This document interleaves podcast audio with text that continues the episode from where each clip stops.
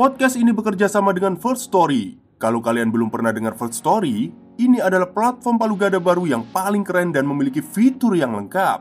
Dan yang paling menarik, podcastmu bisa dimonetasi loh. Tunggu apa lagi? Yuk buruan, gapai potensi maksimal podcastmu dengan tools dari platform hosting terbaik untuk para podcaster. Daftarkan sekarang di firststory.me. Dijamin gratis.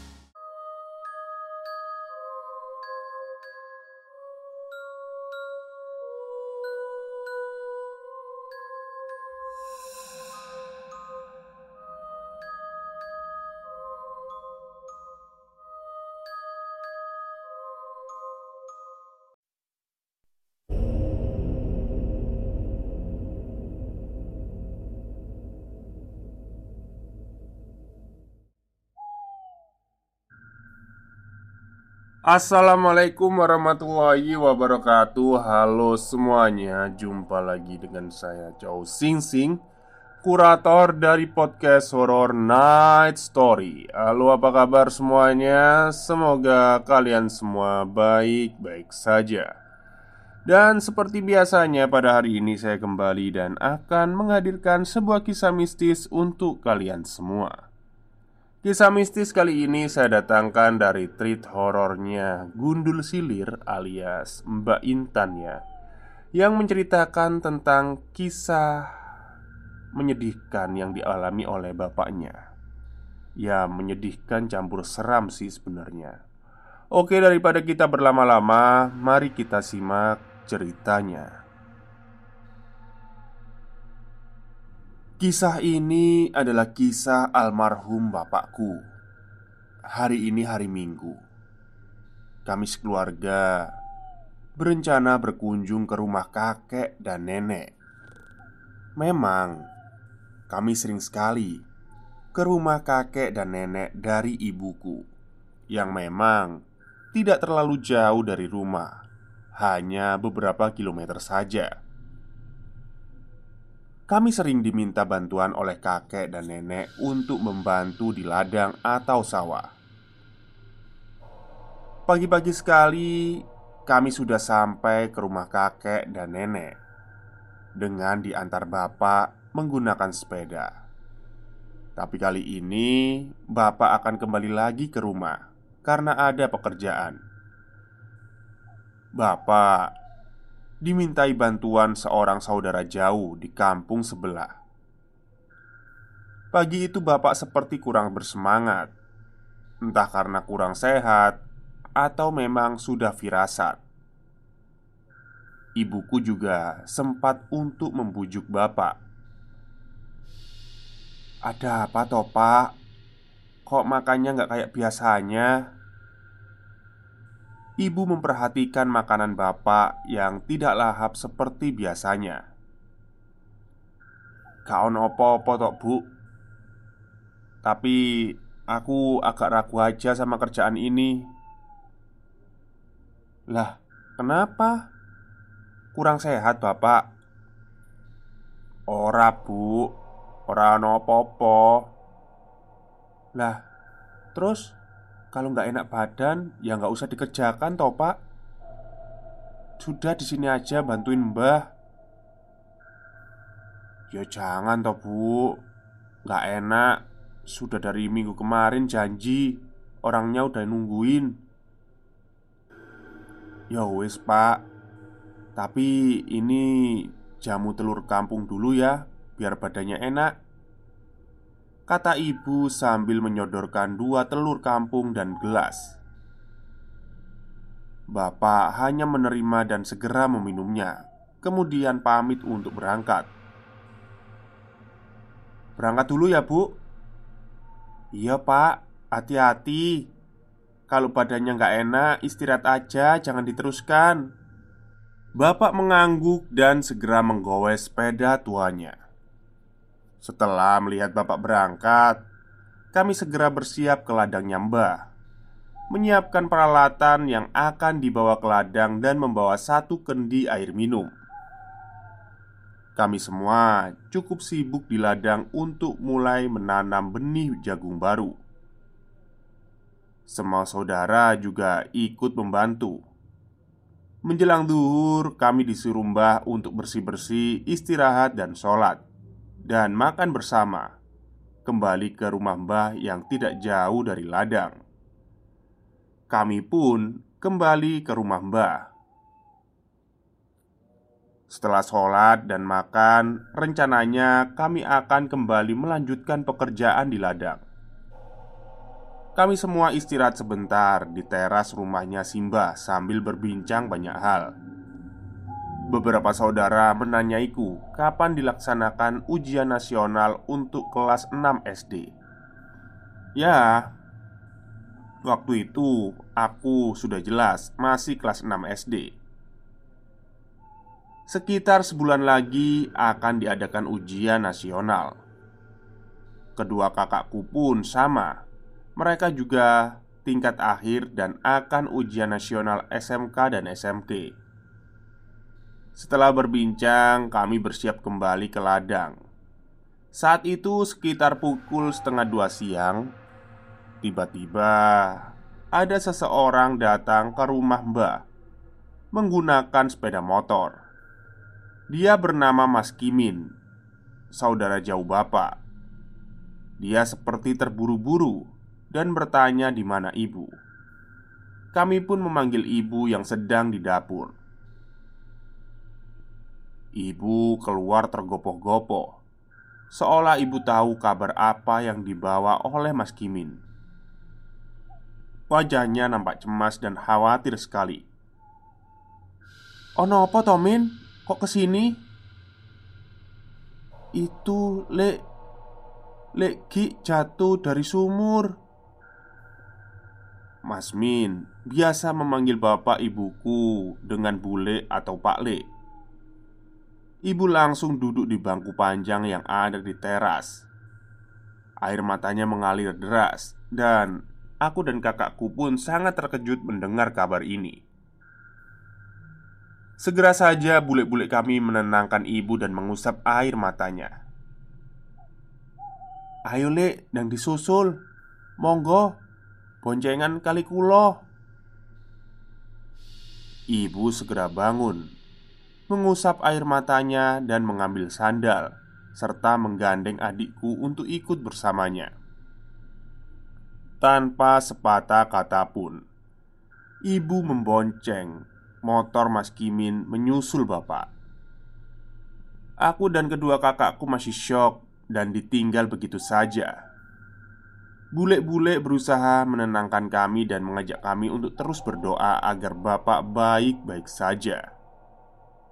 Walaupun kami masih tidak bisa membendung air mata. Sore hari, aku dan kedua kakakku diantar salah satu bule pulang ke rumah naik bus.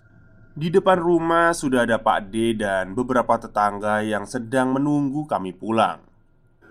Pak D berpesan pada kami Bapak dibawa ke kota Salatiga Di salah satu pengobatan sangkal putung ternama Dan ibu akan menunggu Bapak bersama adik kecilku di sana.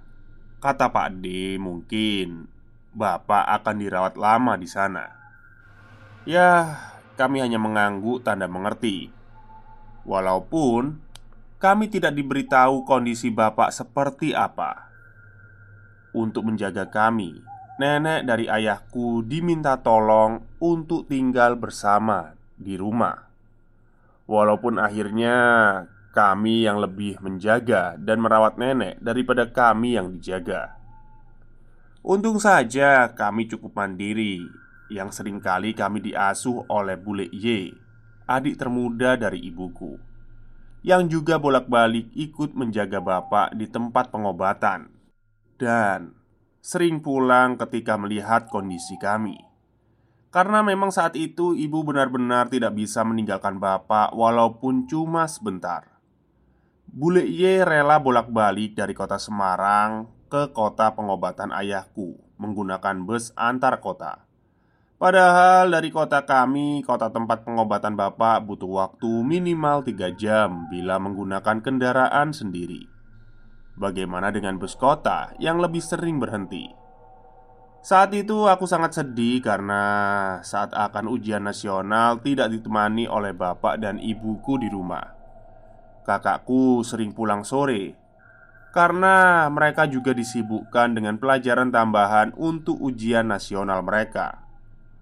Cukup lama bapak berada di tempat pengobatan, bahkan aku dan kakakku nyaris tak pernah bisa ke sana. Aku cukup beruntung diajak sekali ke sana bebarengan dengan warga yang akan membesuk bapak dengan menyewa mobil angkutan kota. Itu pun karena mereka kasihan melihatku. Sampai di sana, aku melihat bapak yang terbaring di ranjang kayu, kedua kakinya dibalut dan nampak sangat berat. Masih terlihat seperti ada cairan merah darah yang merembes dari balutan itu. Karena masih harus sekolah, aku harus ikut pulang bersama warga. Sebulan lebih kami menunggu bapak pulang dan berharap bapak sehat kembali. Bapak akhirnya pulang setelah hampir satu setengah bulan di tempat pengobatan.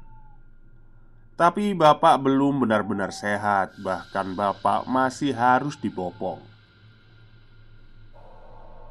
Bapak memang sudah pulang, walaupun kondisinya masih belum bisa dikatakan baik. Mungkin bapak ibu mengkhawatirkan kami, anak-anaknya di rumah, dan juga biaya hidup di sana, dan untuk kami di rumah juga sudah menipis. Ibu mengatakan juga penanganan di sana sudah tidak sebagus dulu yang orang kata-katakan, karena sudah diganti penerus baru. Kata ibu bapak, di sana dibiarkan cukup lama Kakinya hanya dibalut dan disangga oleh papan.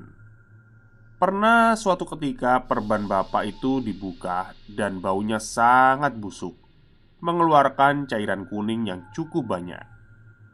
Ibu sudah berkali-kali memanggil penanggung jawab pengobatan, tapi hanya mengatakan tidak apa-apa. Karena bapak mengeluh rasa nyeri yang dahsyat, akhirnya ibu memberanikan diri untuk membuka balutan perbannya.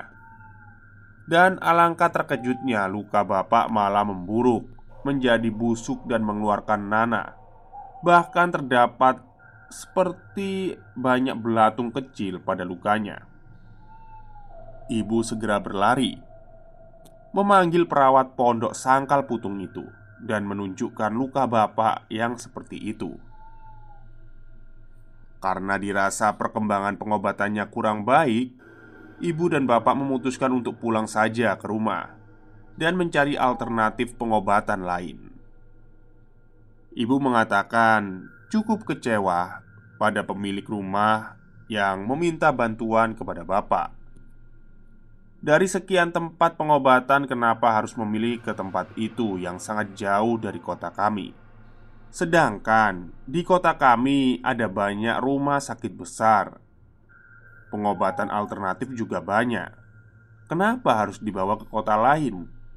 Padahal kondisi bapak saat itu sangat parah. Kedua mata kaki bapak hancur, tulang mata kaki juga sudah nggak berbentuk dan mengeluarkan banyak darah. Dan pada saat diajak ke sangkal putung itu, luka kaki bapak yang remuk itu hanya dibalut kain, sehingga darah masih ngerembes ke mana-mana. Dan yang lebih menyedihkan lagi, bapak dibawa ke kota itu menggunakan mobil bak terbuka. Dengan kondisi separah itu dan kesakitan, padahal ke kota itu butuh waktu minimal tiga jam. Bayangkan bagaimana rasa sakitnya. Kedua mata kaki kita hancur dan dibawa jauh tanpa penanganan medis yang cepat dan tepat. Bukankah ke rumah sakit daerah hanya butuh waktu 10 menit? Kenapa aneh sekali dibawa ke kota lain yang begitu jauh? Kami sekeluarga merasakan kekecewaan ini tanpa bisa bicara banyak pada pemilik rumah. Setelah kembali ke rumah, bapak ibu mencari pengobatan lain ke rumah sakit daerah untuk mengobati luka yang parah dan memanggil tukang pijit khusus tulang bapak. Karena untuk operasi tulang kita tidak ada biaya. Dari penuturan bapak ke ibu, bapak menjelaskan bagaimana bisa bapak terkena musibah ini.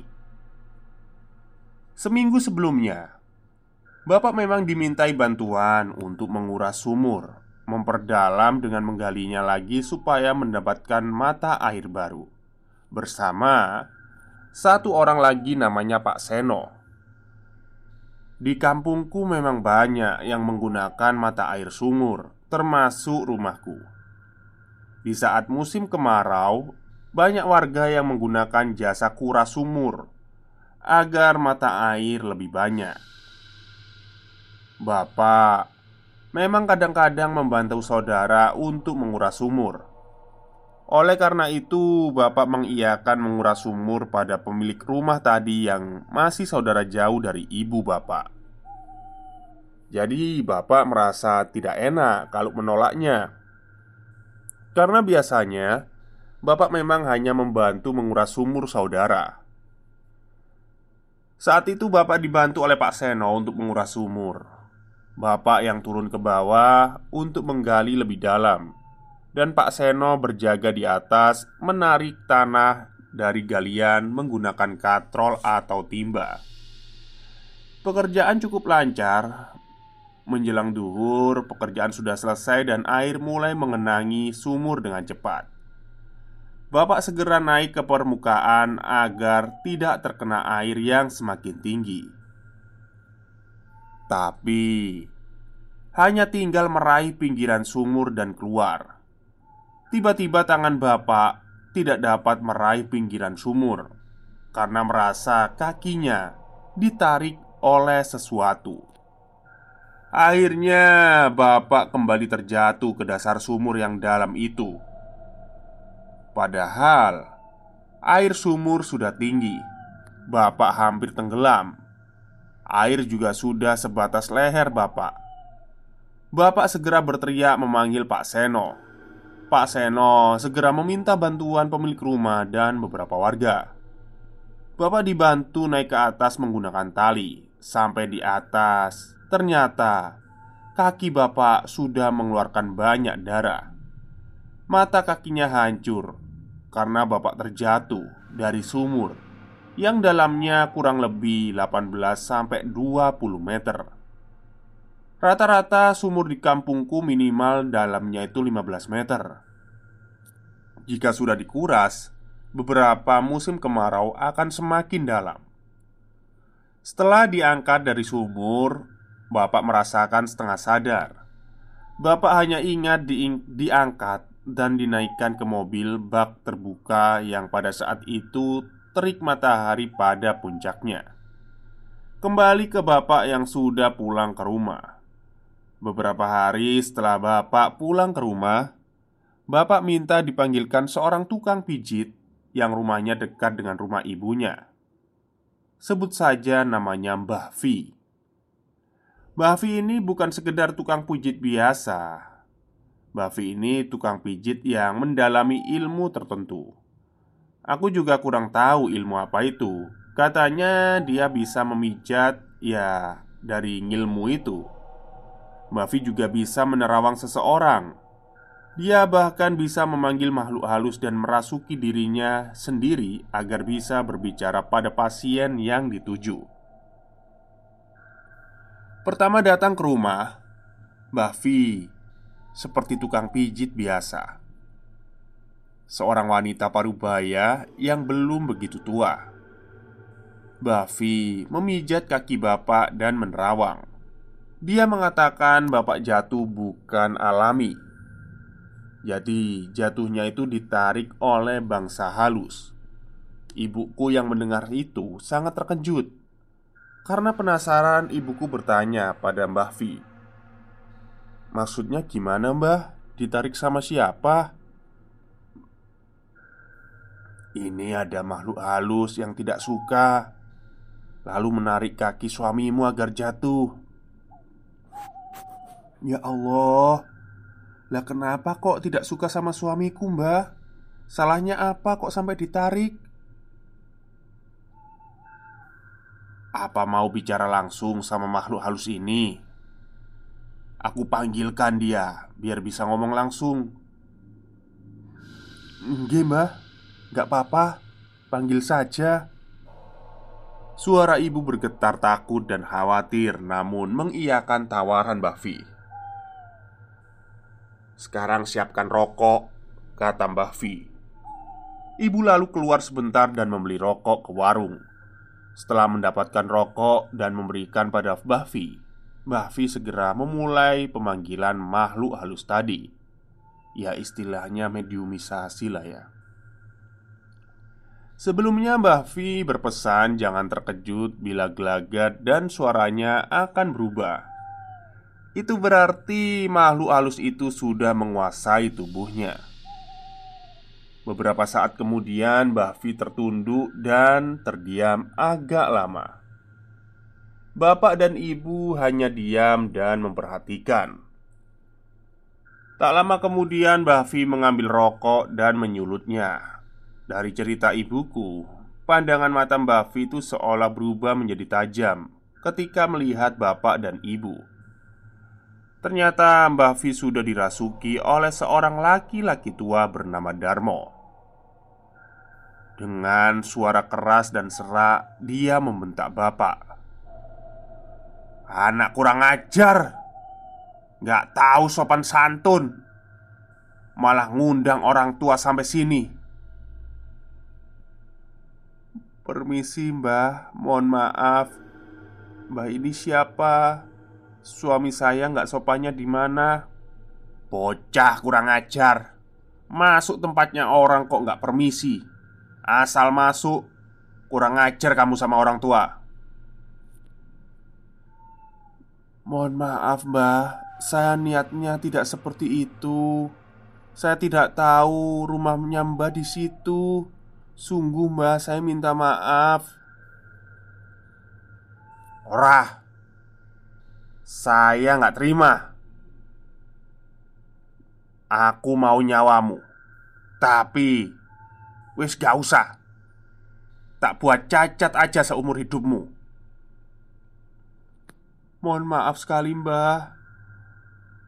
Anaknya masih banyak kecil-kecil.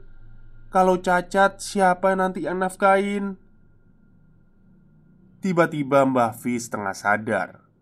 Seolah tubuhnya pulih namun masih dirasuki oleh Mbak Darmo Jadi tubuh Mbah Vi seperti terdapat dua jiwa yang ada di dalamnya Raga Mbah Vi sendiri dan Mbak Darmo yang merasukinya Suaranya berubah-ubah menjadi suara Mbah Vi yang wanita parubaya dan suara Mbah Darmo yang laki-laki tua serak.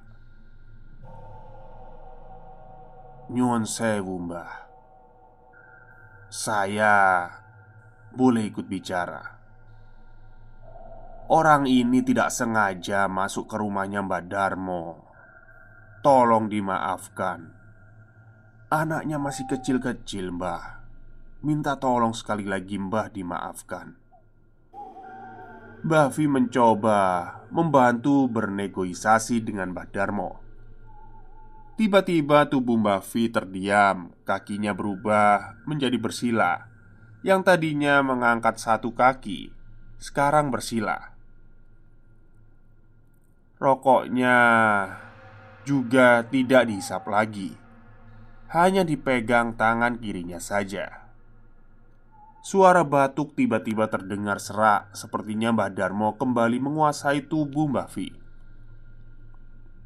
uh,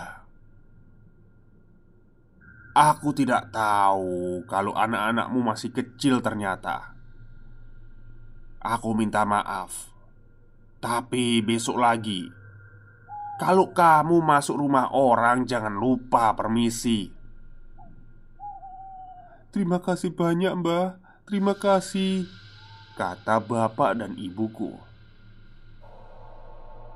Dirimu itu, nak, kalau masuk ke mana pun permisi.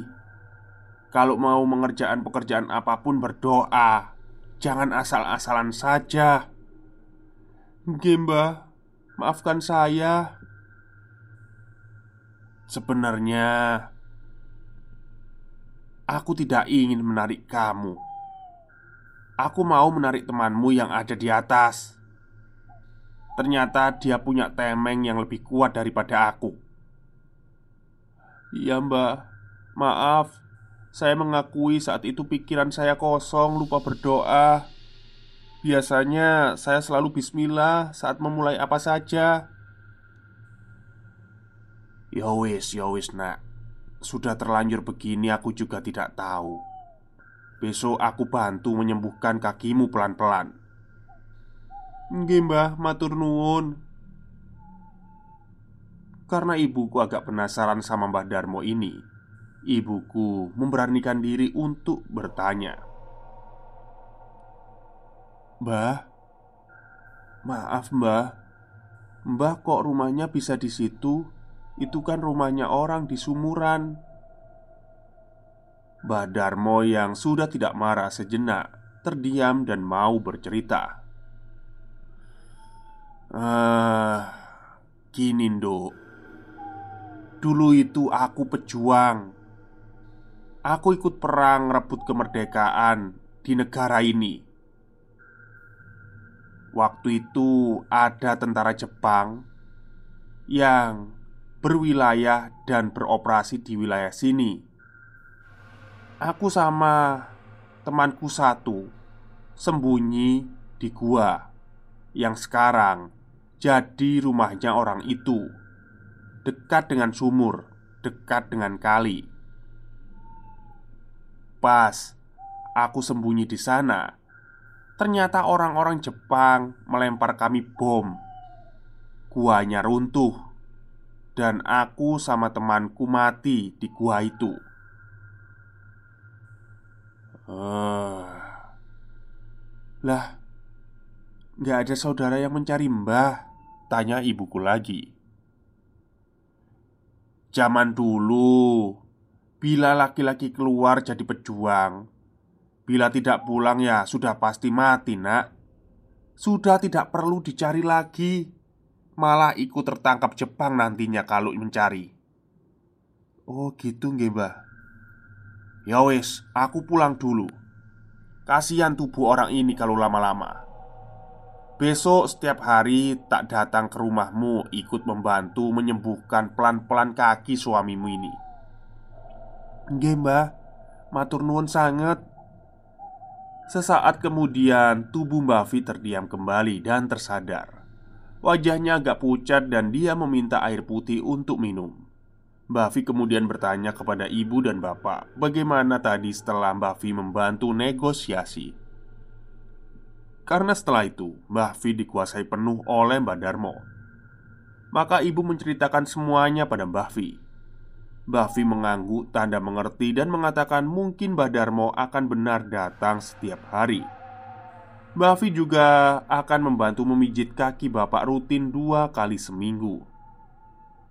Setelah itu, hampir setiap hari menjelang atau setelah maghrib, di depan rumah pintu masuk sering tercium bau melati yang sangat tajam. Terkadang juga suara uh, bau rokok siong. Rokok siong itu mungkin tembakau gitu ya, rokok tembakau yang orang zaman dulu gitu. Dulu Ibu sering mengatakan Mbah Darmo itu datang mau memijit bapakmu. Karena aku saat itu masih tidak paham apa yang dimaksud. Oh maksudnya itu ketika ada bau seperti itu itu Ini anak-anaknya itu diingatkan gitu ya. Ada Mbah Darmo datang mau mijit bapakmu gitu mungkin ya. Aku tidak paham kata-kata itu Aku malah melihat keluar dan mencari seseorang yang disebutkan ibu, tapi ternyata tidak ada siapa pun di luar. Hanya kadang mencium bau melati atau rokok tua. Setelah besar, ibu bercerita tentang Mbak Darmo dan aku baru paham kalau yang datang itu Mbak Darmo, bukan orang, tapi hantu. Butuh berbulan-bulan bapak untuk sembuh dan akhirnya setelah lukanya sudah mengering Bapak belajar jalan dengan mengesot atau merangkak. Bapak masih kesulitan karena lutut juga sakit. Dalam waktu yang lama, bapak baru bisa berjalan, belajar berjalan menggunakan alat bantu yang dibuatkan oleh Pak D. Sampai akhirnya, bapak bisa berjalan tanpa alat bantu, tapi jalannya menjadi pincang dan diseret pelan karena kedua mata kaki bapak hancur. Kakinya menjadi seperti besar dan tidak terlihat memiliki mata kaki.